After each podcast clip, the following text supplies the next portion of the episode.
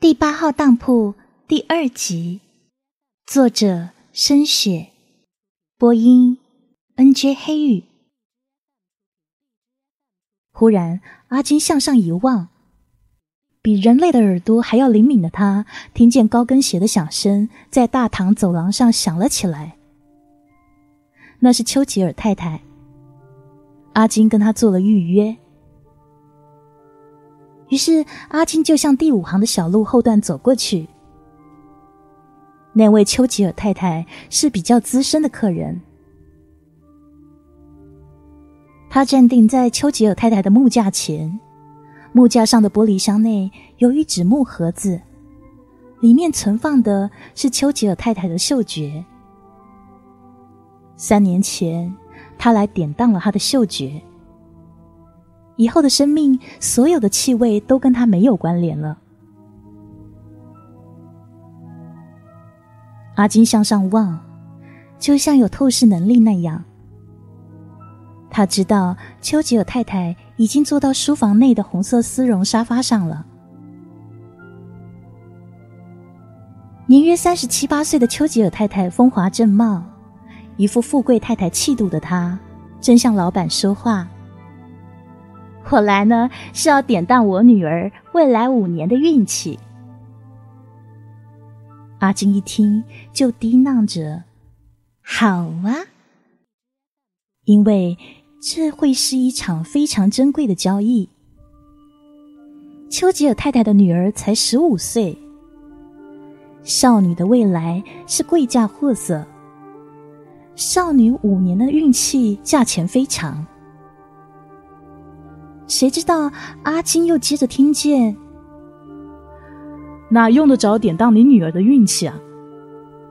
我给你一个好价钱，你典当另外的一些东西。那是老板的声音。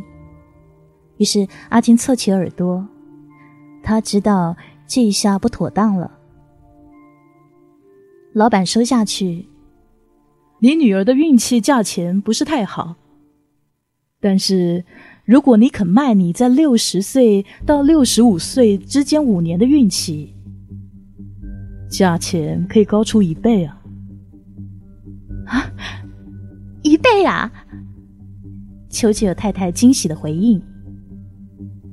阿金却在密室中想到：老女人五年的运气，怎么比得上少女的五年呐？老板又犟了，又再次恣意的做出违背市价的决定。后来，丘吉尔太太就答应了。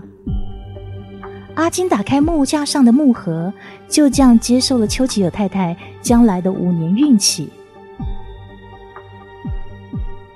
他轻轻的摇摇头，离开密室，继而走上楼梯，返回书房。他到时，丘吉尔太太已经离开。阿金推门而进，对老板说：“别做十本生意。”老板正捧着一本书垂头阅读，听了不答话。他转一个身，捧着书背向阿金，在阿金看不到的角度。老板有一张微笑着、低着的脸，他难道不知道这是一单十本生意吗？但是这种不应该有的正义感叫他感觉快乐。少女的五年光阴对这少女其后的一生是无比重要，老板才不想那名贪婪的母亲肆意的破坏。丘吉尔太太在六十到六十五岁这段时间里面将会毫无运气可言。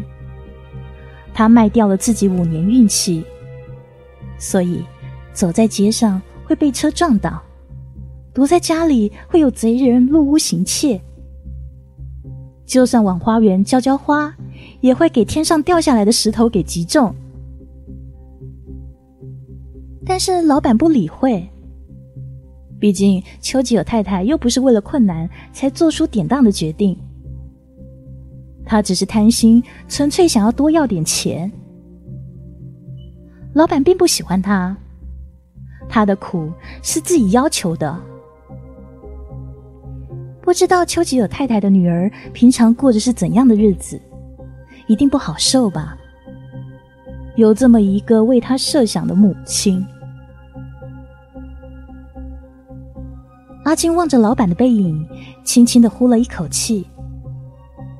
他其实怎么会不明白老板的想法呢？一对朝夕相处超过了一百年的拍档，阿金笑了笑。他知道老板的为人，只是自己有责任提醒他。于是他依旧向背着面的老板说：“今天晚上还有第三个预约。”是谁？老板合上书，才转过来面对他。新的客人。老板点点头。忽然，窗外刮起一阵风，扫起了一堆枯干的落叶。落叶刮向这座大宅的外墙。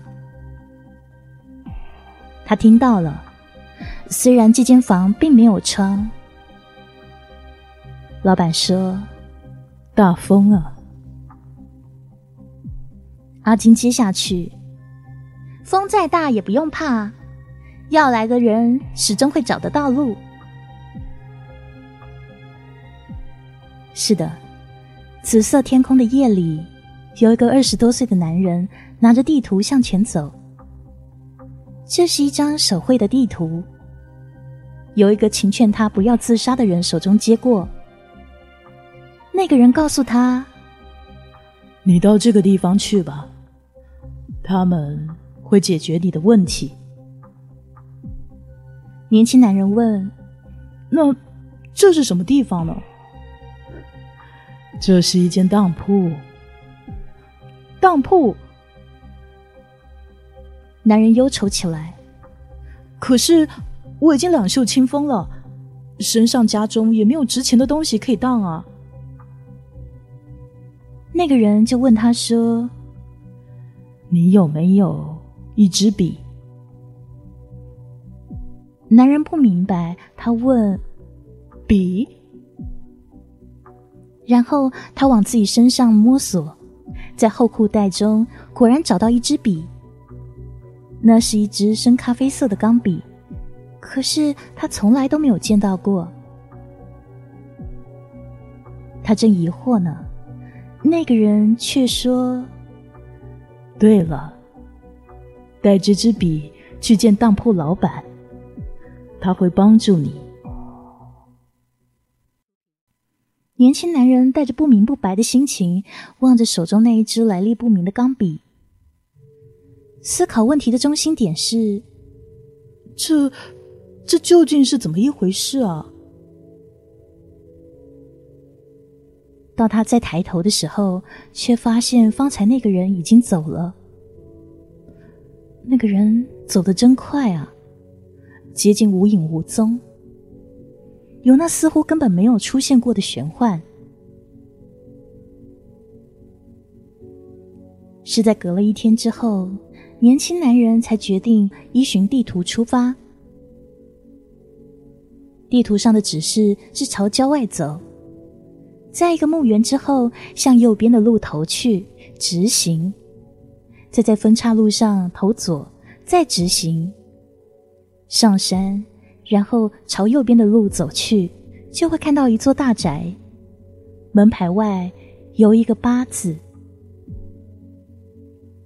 那是第八号当铺。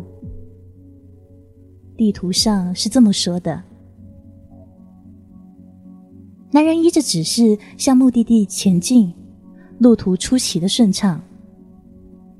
他在这顺畅中疑惑了：怎么会？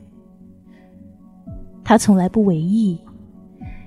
郊外有一个墓园，之后又有这些小路，可最后居然是一座山，山上有那么一座壮观的豪宅。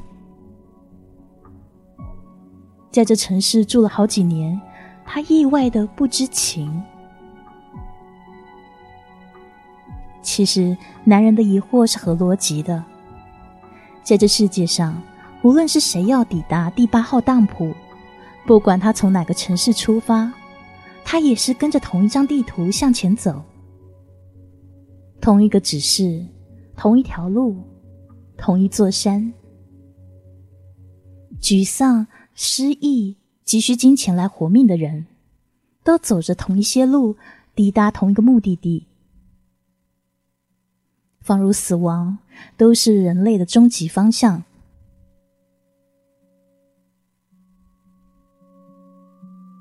男人到达了第八号当铺，忍不住笑起来。是的，他知道自己有救了。就像所有的顾客，这年轻男人被大门迎进，被大宅内的温暖光亮欢迎。到最后，他解除了自己的防备，走向走廊第三间房间内进。他看见一间书房。一张红色丝绒沙发，以及坐在一个长椅后面的年轻男人。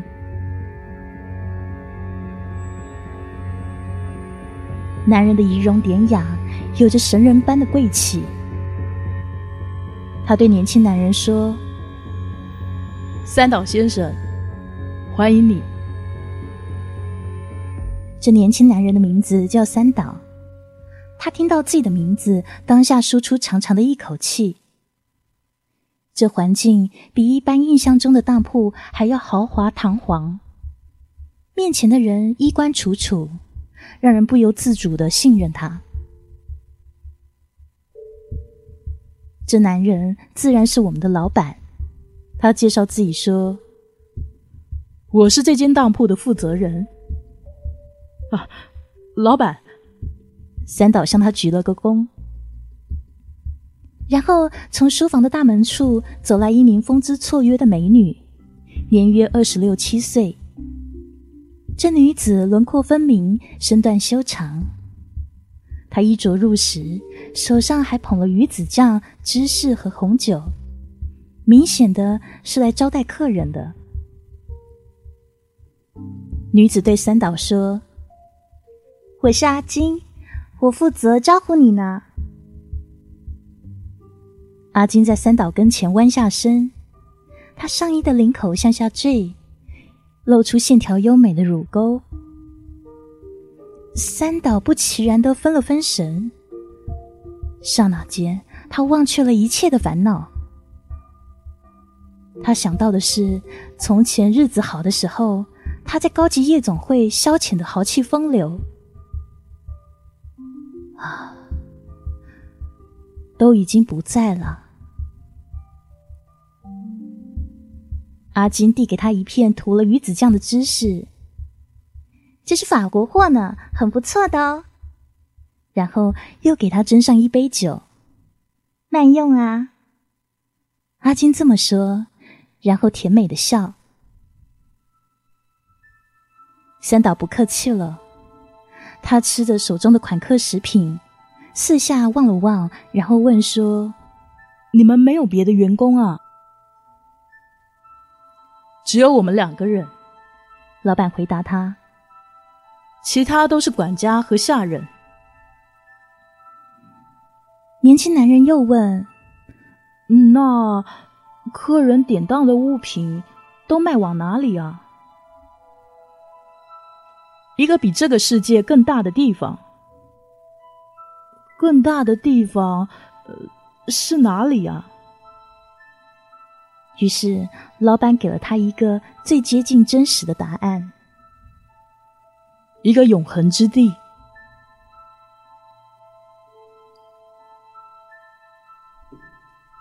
三岛吃完他手中的一片芝士，接着又拿起另一片。他其实并不关心典当物的所在，他比较担心典当之后的回报。老板问他说：“三岛先生，我们有什么可以帮到你？”啊，是这样的，我擅自用了公款做投资，但是失败了。我现在急需要一笔钱来递补。我遇到了一个萍水相逢的人，他就介绍我到这来。老板说：“你要典当些什么？”于是三岛拿出了那支钢笔。阿金一见那支笔就说：“哇，好漂亮的钢笔呀！”然后上前拿去到老板跟前。老板检视那支钢笔，阿金面带笑容的说：“你真是一个有品味的男士哎，这支钢笔价值不菲啊。”三岛也就抓了抓自己的头，然后说：“家传之宝。”阿金的笑意更浓了。哦，是吗？看着阿金如花盛放的笑意，三岛急忙的陪笑。老板于是开口说话：“五十万好不好？”三岛惊呆了，五五十万，嫌少啊！老板的神情微微带笑，多加五万。于是三岛立刻说：“好好好，成交。”他从裤袋中掏出手帕擦擦汗，在旁的阿金说：“多谢你了，三岛先生，你这支钢笔实在是精品啊。”“是吗？”三岛还在擦汗。老板说：“三岛先生，钱我们明天一早就会过户给你。”三岛不断的唯唯诺诺。阿金这个时候走上前来，伸出他细长的手指，带点挑逗的在三岛的脸上清扫。他的指甲碰触三岛的五官，功力是勾魂夺魄。在陌生环境下的凡俗男人屏住呼吸，有点不知所措。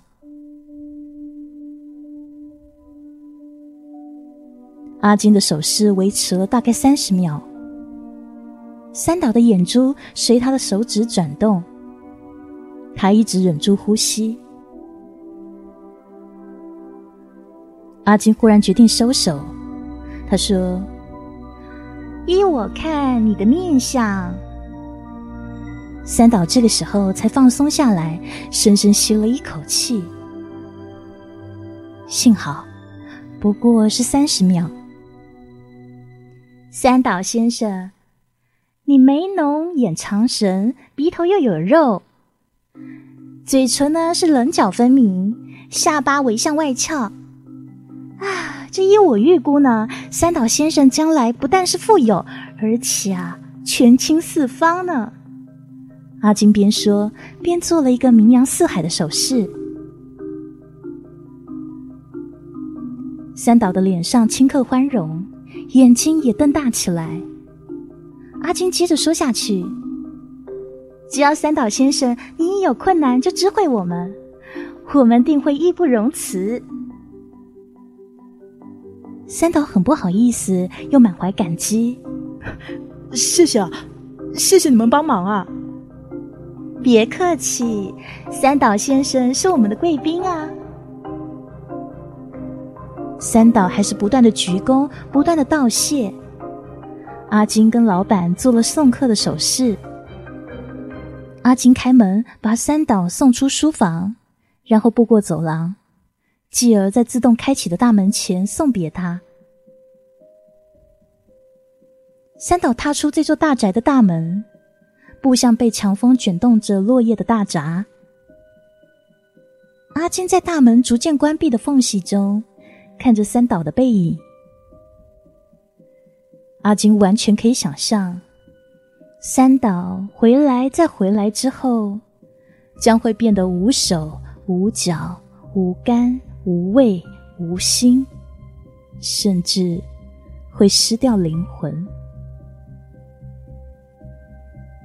终有一天，这个健全的男人会为了典当，变得人不像人。门完全的关上了。阿金拍了拍手，庆祝一晚的工作都完成了。他不用走到地下密室。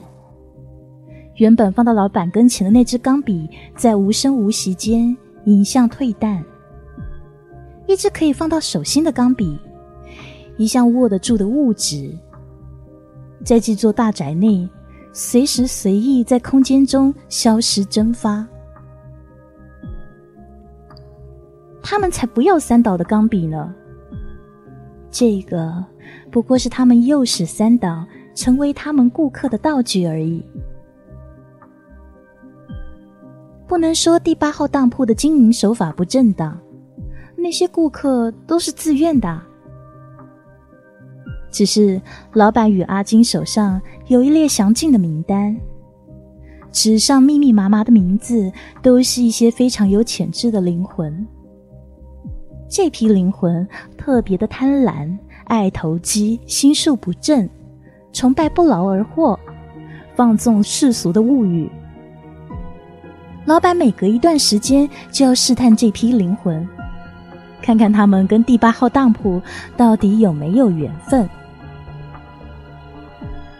试探，我们都不会陌生吧？